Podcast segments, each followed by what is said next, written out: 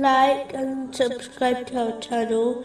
Leave your questions and feedback in the comments section. Enjoy the video.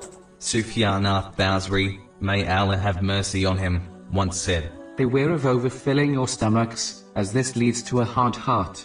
Suppress your anger, and do not laugh too much, for this can kill the heart. The vision of one's eyes are meant for this world. The vision of one's heart is meant for the hereafter.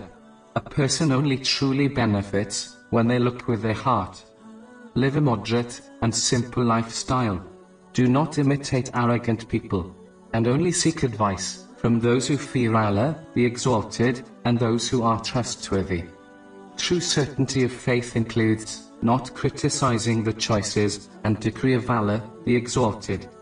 Work for this world in proportion to the short time you will be in it, and work for the hereafter in proportion to the long time you will stay in it.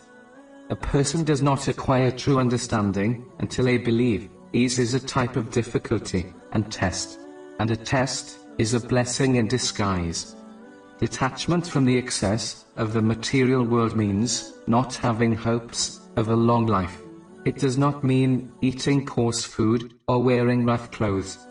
Knowledge should be acquired so that one truly fears Allah, the Exalted. If it is not used for this, it is not special. Practice detachment from this world, and Allah, the Exalted, will show you this world's defects. Practice piety, and Allah, the Exalted, will make the accountability easy for you. When you are in doubt over something, leave it. This will make sure you keep your religion safe. Those who remain patient during difficulties will be granted a great reward.